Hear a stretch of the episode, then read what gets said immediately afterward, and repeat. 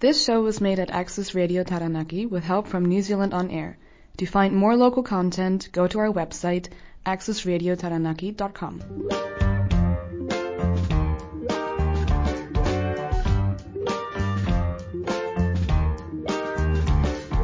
Tātou. You're listening to the Sugarloafing Artscast on Access Radio Taranaki 104.4 FM. Ko Michaela Nyman toko ingoa. My name is Michaela Nyman and I'm your host. Welcome. This show focuses on the arts and creativity in Taranaki and beyond. We aim to cover the diversity of arts from painting, literature, songwriting, theatre, pottery, poetry, sculpture, and how the creative arts contribute to our community, as well as our own sense of purpose and well-being. The Sugarloafing Artscast is generously supported by the Govett-Brewster Art Gallery and Len Lye Centre. Stay tuned to find out more. And I'm here today in Gaye Atkinson's home and studio talking to an amazing potter who has been doing her work for many years. Hello, Gaye. Hi, Michaela.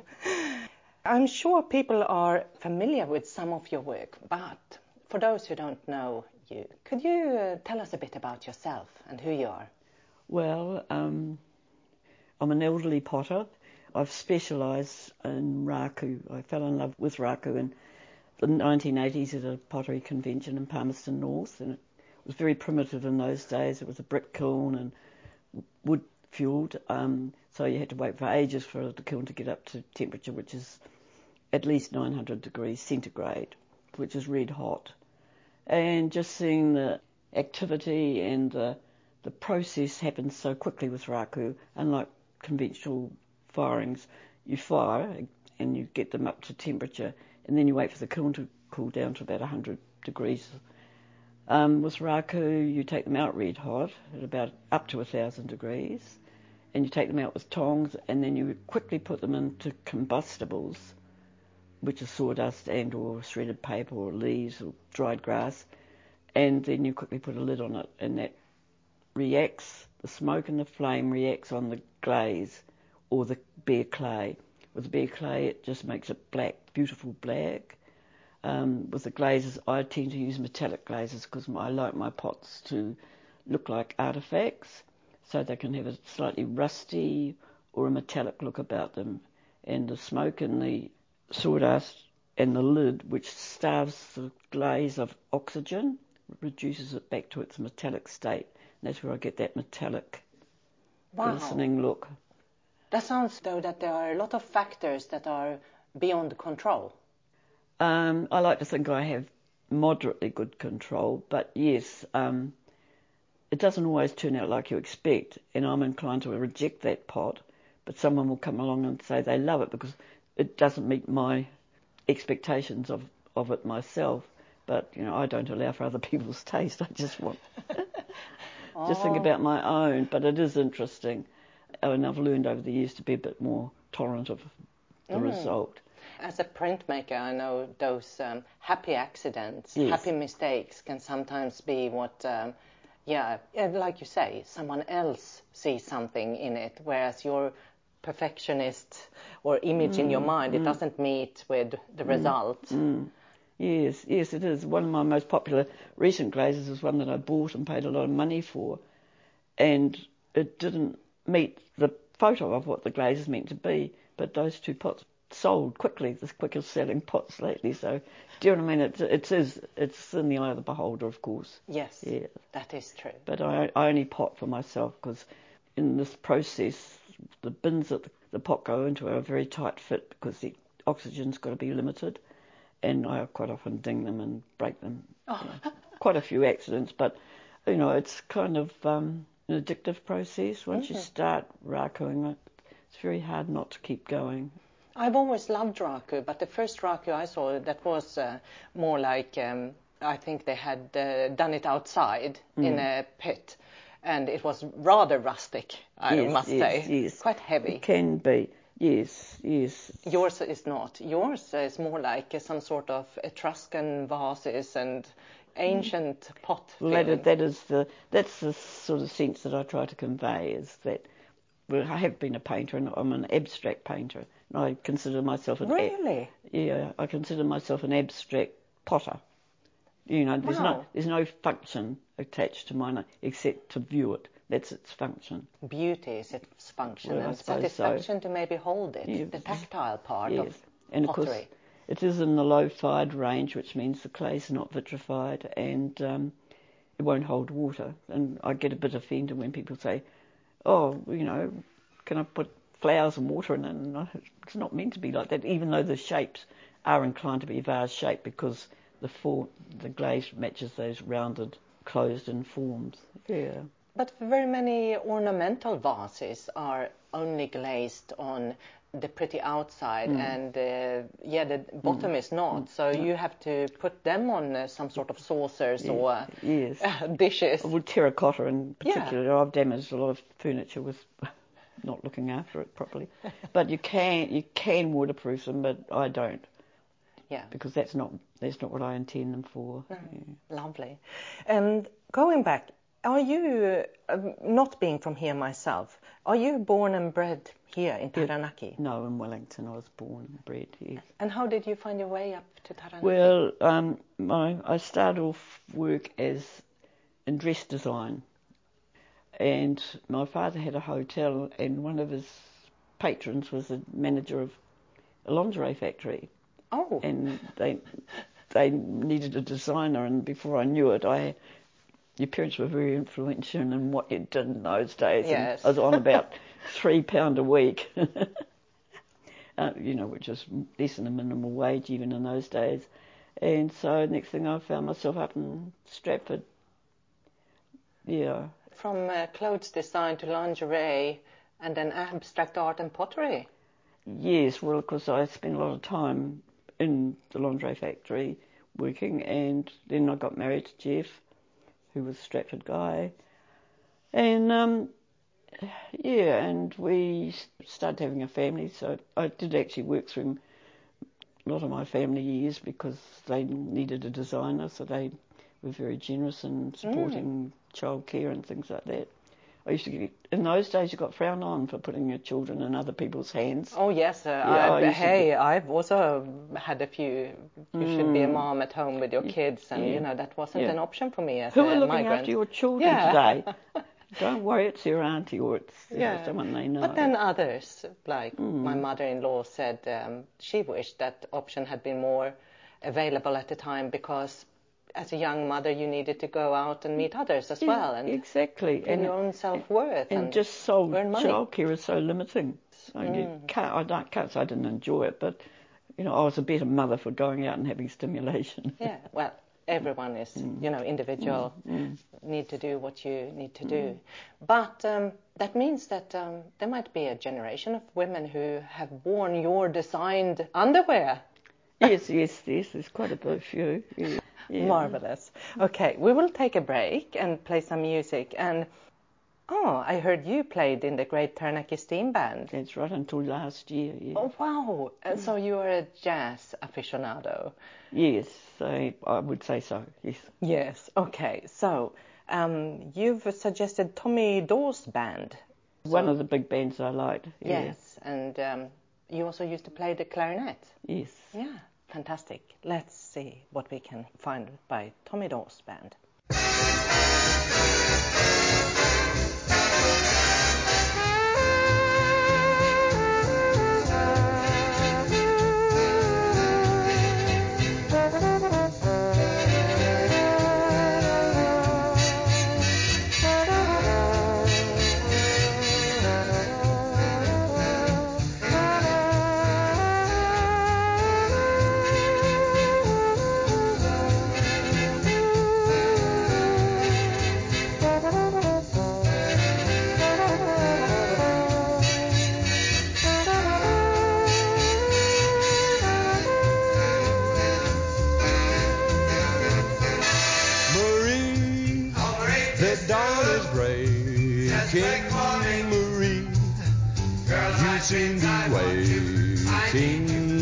Your heart is aching and tears will fall as you recall the moon in all its splendor. Your kiss, so very tender. The words, will you surrender to me,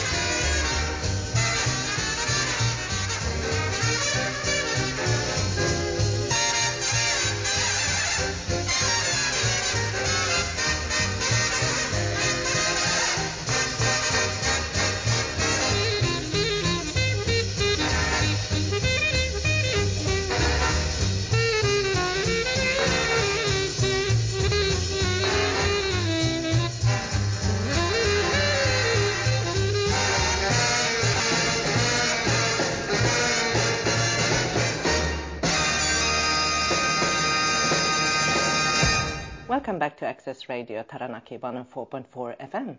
You're listening to the Sugarloafing Arts Cast, and I'm your host, Michaela Nyman. And we are grateful to the sponsorship by Govett-Brewster Art Gallery and Len Lye Centre for this show.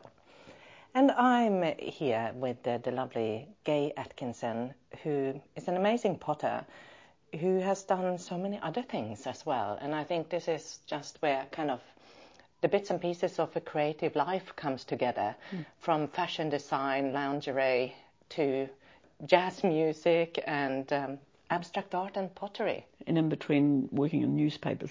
Oh, we have that in common. Have you? Yes, I got introduced to newspapers when we moved to the Waikato, which is where I discovered pottery, and that was in the 1970s. And the craft era was in its, you know, Bernard Leach was still alive, who was the master potter in England, and Shoji Hamada from Japan. They were major influences in New Zealand pottery.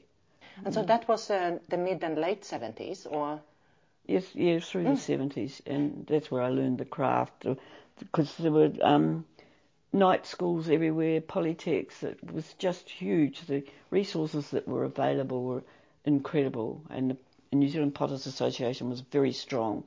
Had yearly conventions that you'd go to, and they'd have overseas potters.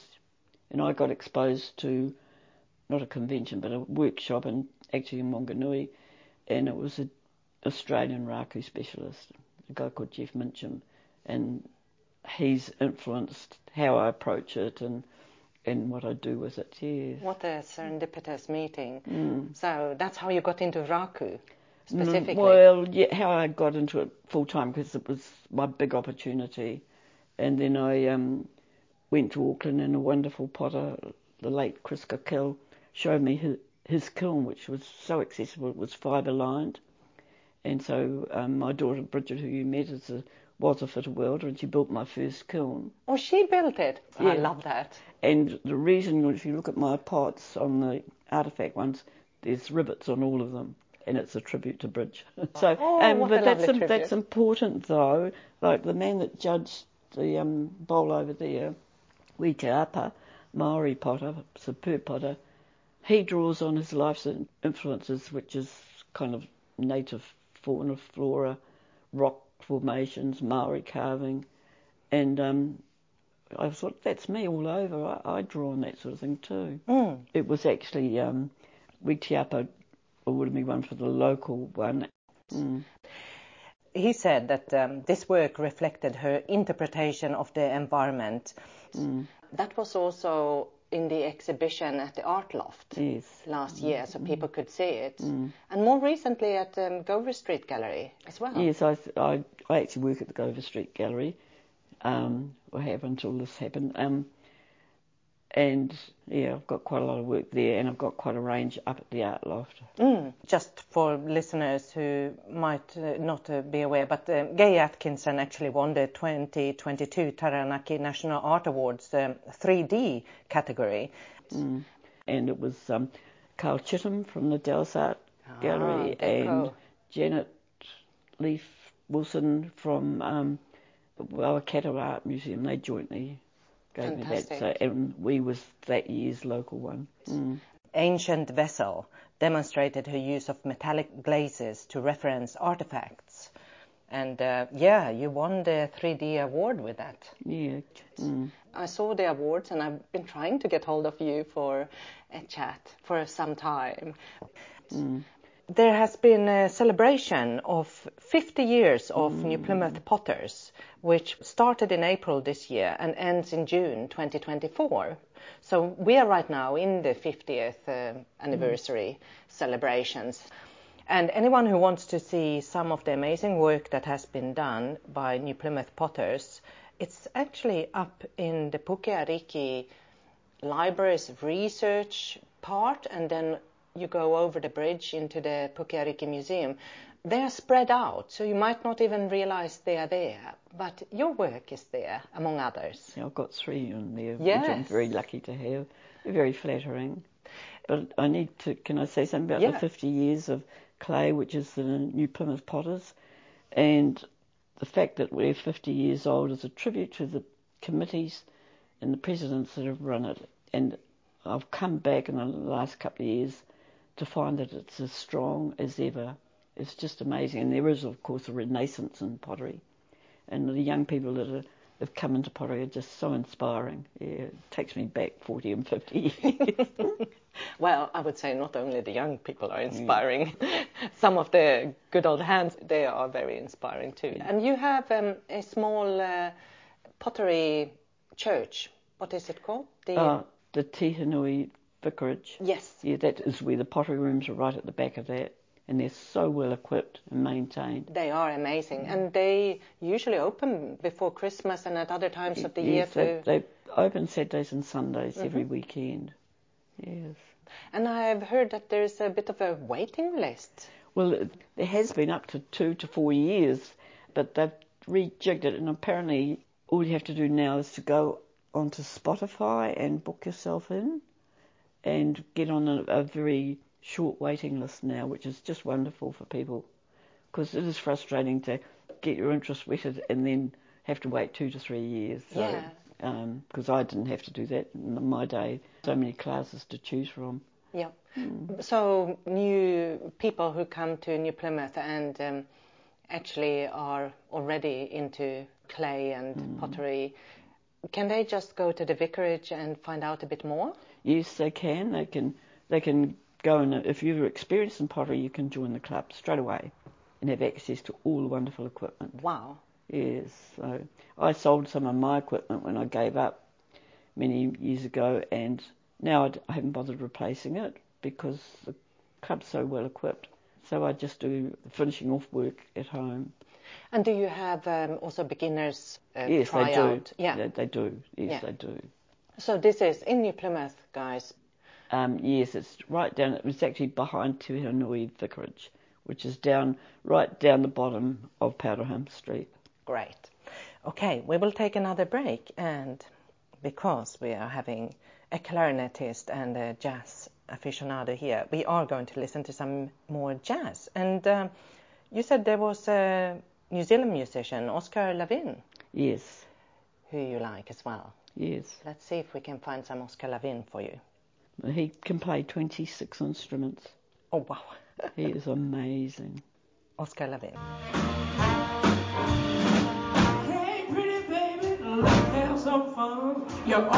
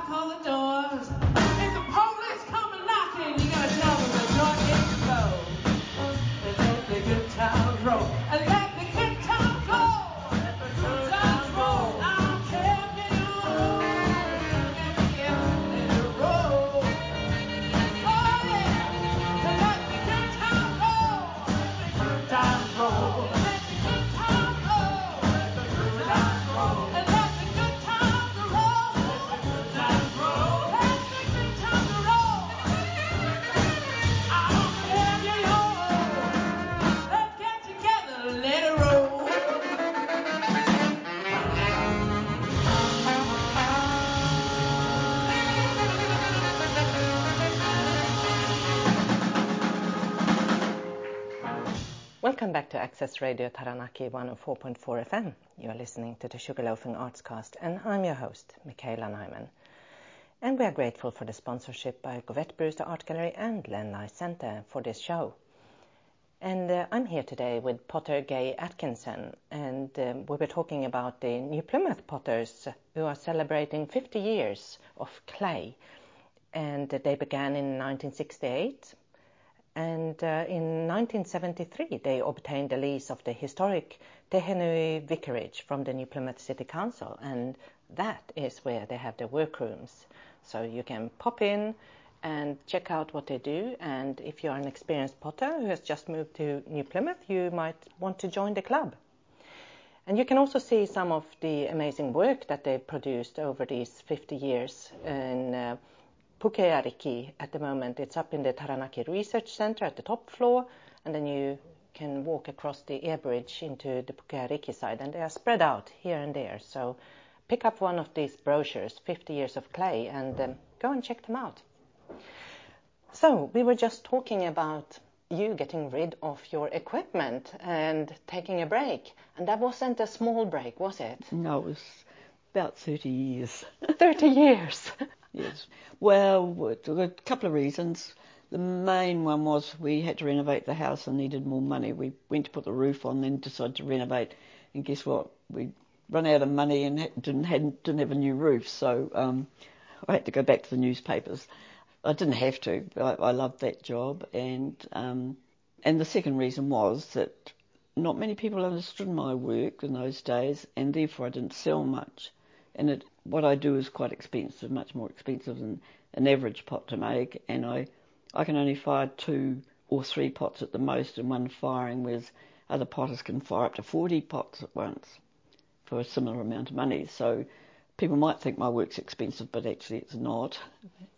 Yeah, so that's that's why I had a 30 year break, and I was painting, and um, actually Jason Reed from JD Reed Gallery, which is now the Art Loft, came up to pick up one of my paintings and said, "Who made the pots?" And I said, "Oh, I did." And the next thing I knew, I had a phone call, and I have always followed pottery. It's always my first love. And he said, "I want some pots for Christmas." Oh, my God, it was about September, October, and I thought, "Do I want to pot again or don't I?" And I thought, "Of course I do." What Always year have. was this? About three years ago. Mm, That recent. three or four years ago now. Yes, it was.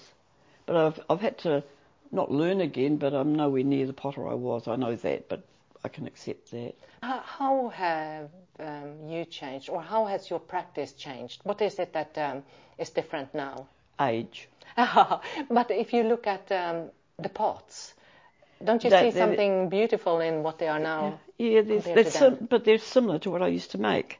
The interesting thing is that no one understood. I've come back to pottery, and next thing I know, I've won three awards in a very in, within two years.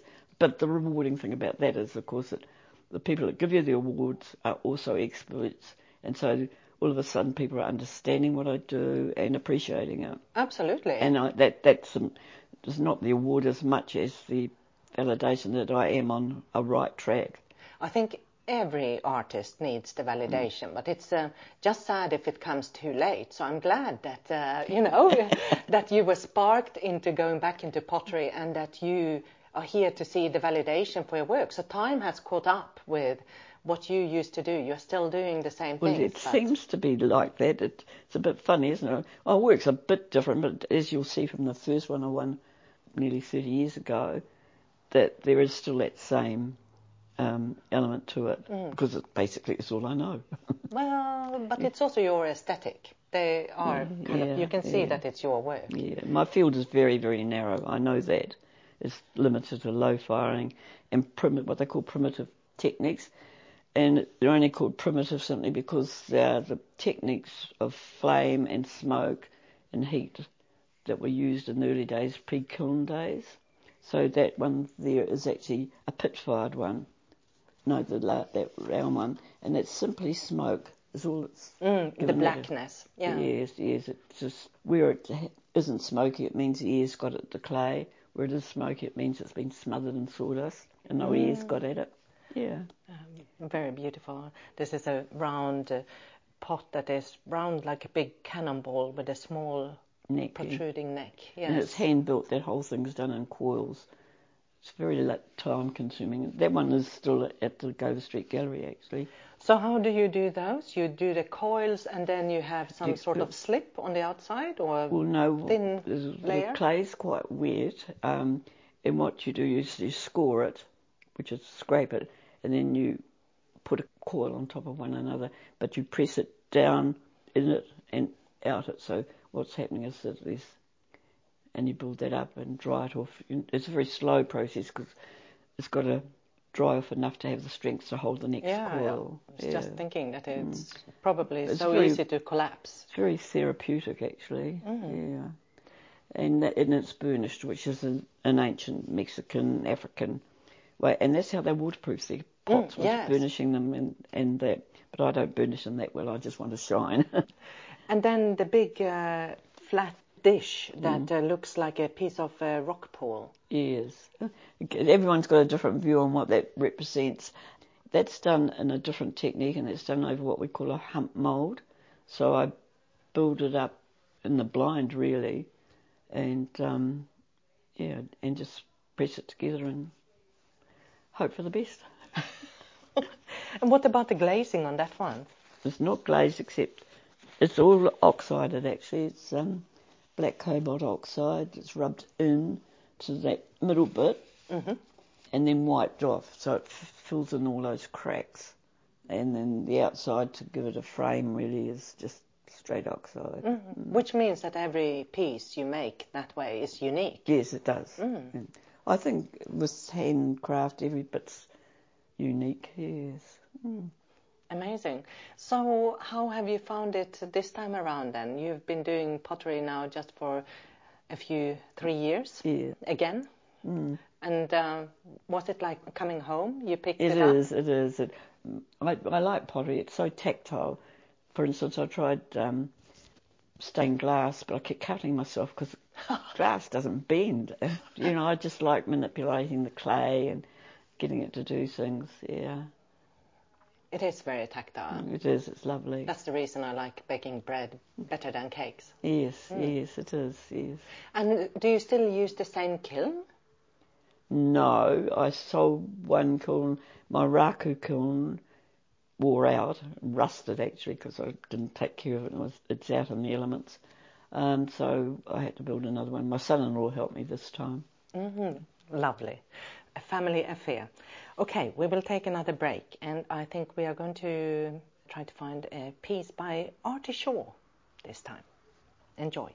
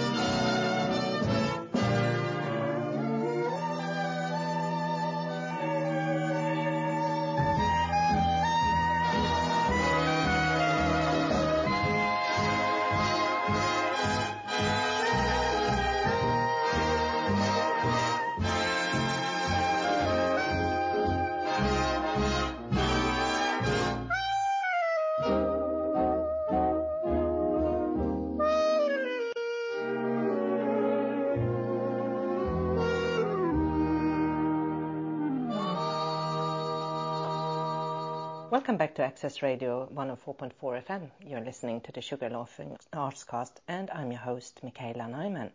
And we are grateful for the sponsorship by Govett-Brewster Art Gallery and Len Lye Center for this show. And I'm with the lovely Gaye Atkinson talking pottery.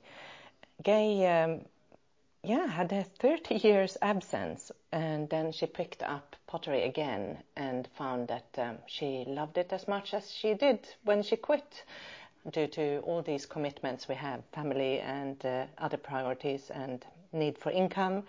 And lo and behold, she has gone and won prizes. Congratulations for that. And you've been acknowledged in Japan. I've uh, adopted the Japanese way, yeah. And so, what is it about raku in comparison to other kinds of pottery that has always interested you?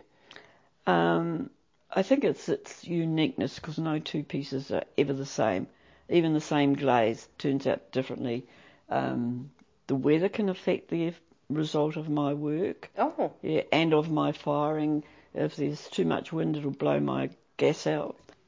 And if there's just the right amount, I use less gas because there's you know enough airflow going through. And the, it, to get to temperature, the crucial thing is to get the air and the gas mix right, and the elements can affect that. Yeah.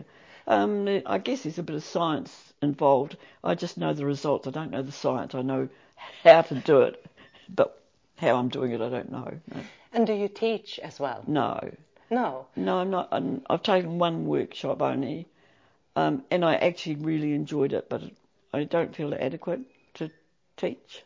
I don't think anyone ever feels adequate to teach unless you are like teacher by profession. I'm happy to poke my nose in when I see something, someone doing something wrong at the workroom, or if anyone asks me, I'm quite happy to help as much as I can. Yeah.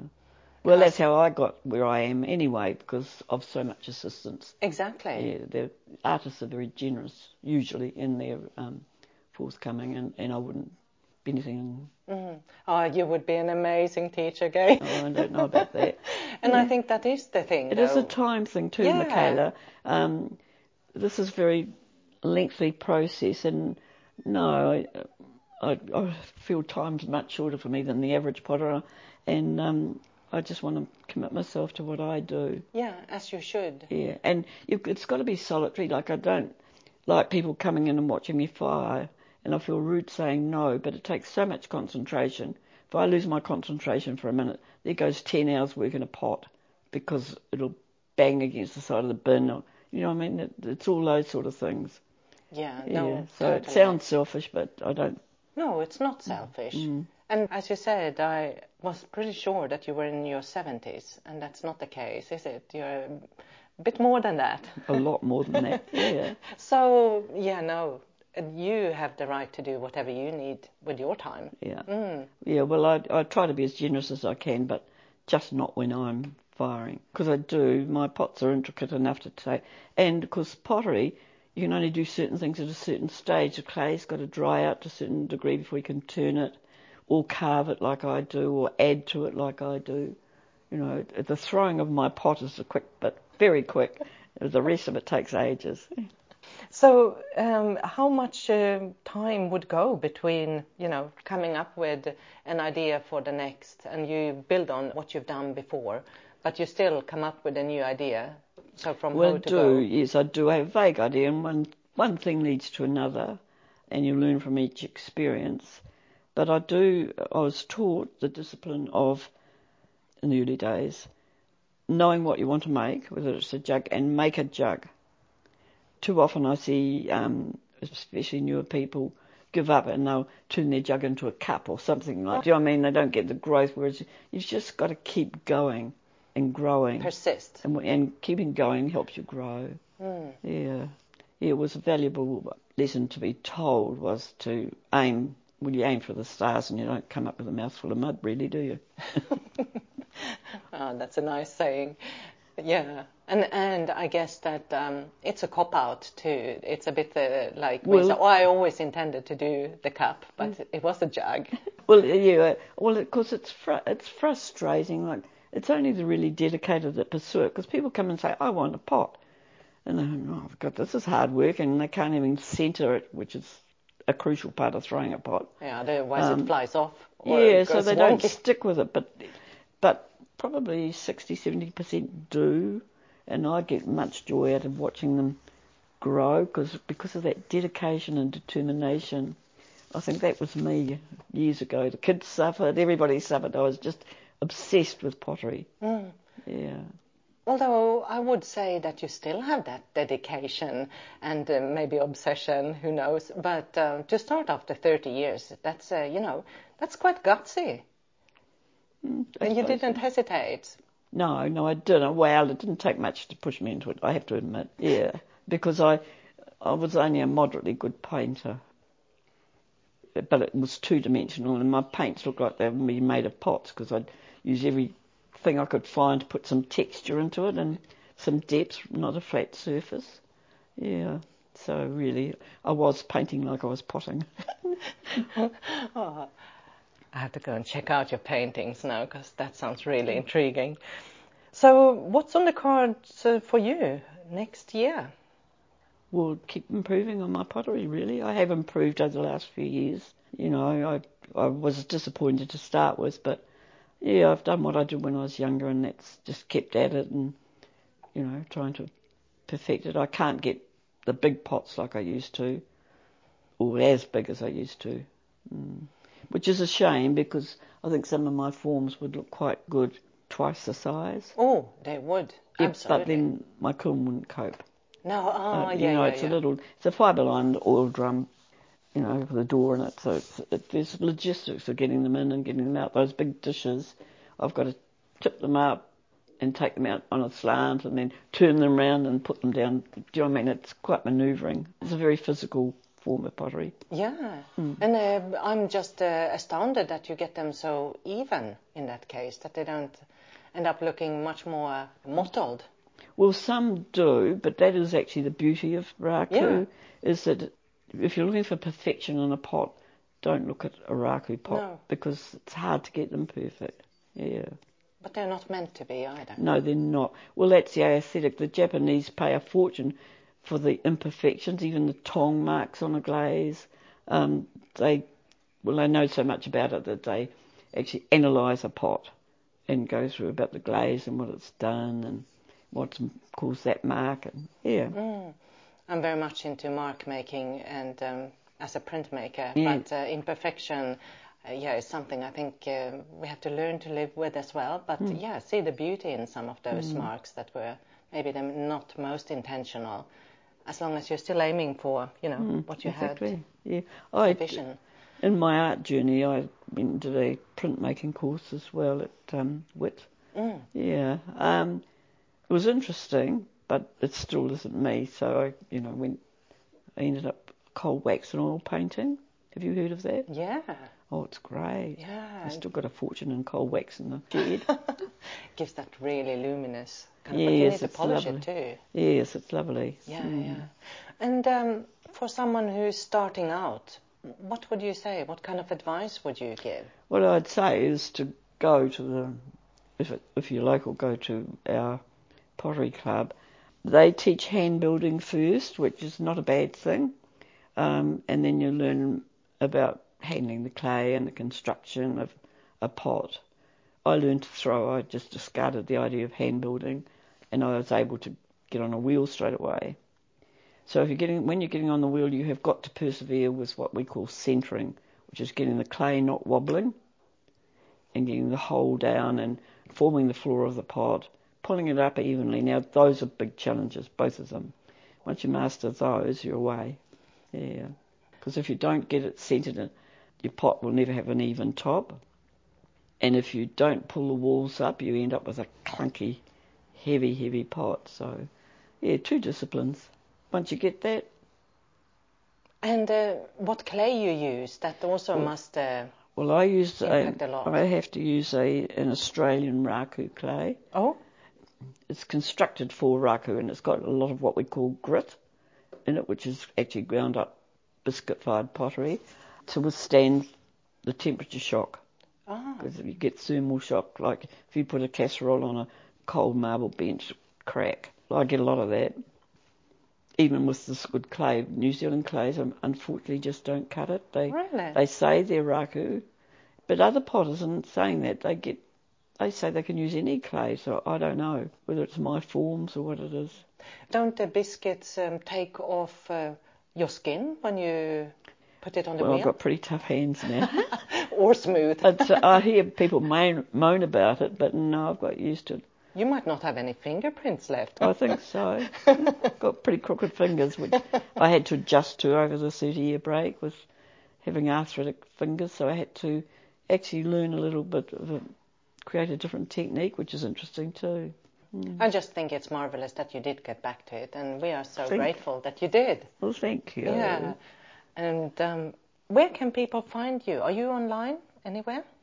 Oh, I've only got a Facebook page now. I don't kind of advertise myself. Do I don't produce enough, to be quite honest. It's such a slow process that I hardly ever have any stock. It all goes to the galleries. And right now you're in Gover Street Gallery, at the Puke Ariki, in the museum and, and the research center. Where else can people find your work? And at the Art Loft. And at the Art Loft. Yes. Yeah. Yeah. And Percy Thompson Gallery in Stratford, of course, which is also another wonderful gallery. Yes. Yes, we are lucky to have all those places. Mm, we certainly are. Mm. And uh, any potters out there, head uh, off to the um, old uh, historic Te Henui Vicarage if you want to find the New Plymouth potters. They have their workrooms there and the club room and are amazingly equipped. They are open for open sales open Saturdays and Sundays. Saturdays and Sundays. Yeah. And we just had a um, what they called a market day where we were open all weekend, and people came in the rain. It was torrential rain, unfortunately, but yeah, we had a lot of visitors through. Mm. Lots of beautiful stuff. Thank you so much, Gaye. Thank you, Michaela.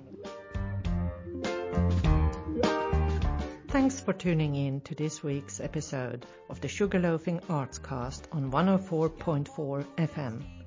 My name is Michaela Nyman, and you can contact me with feedback and ideas for shows at Access Radio Taranaki or email me on community at accessradiotaranaki.com.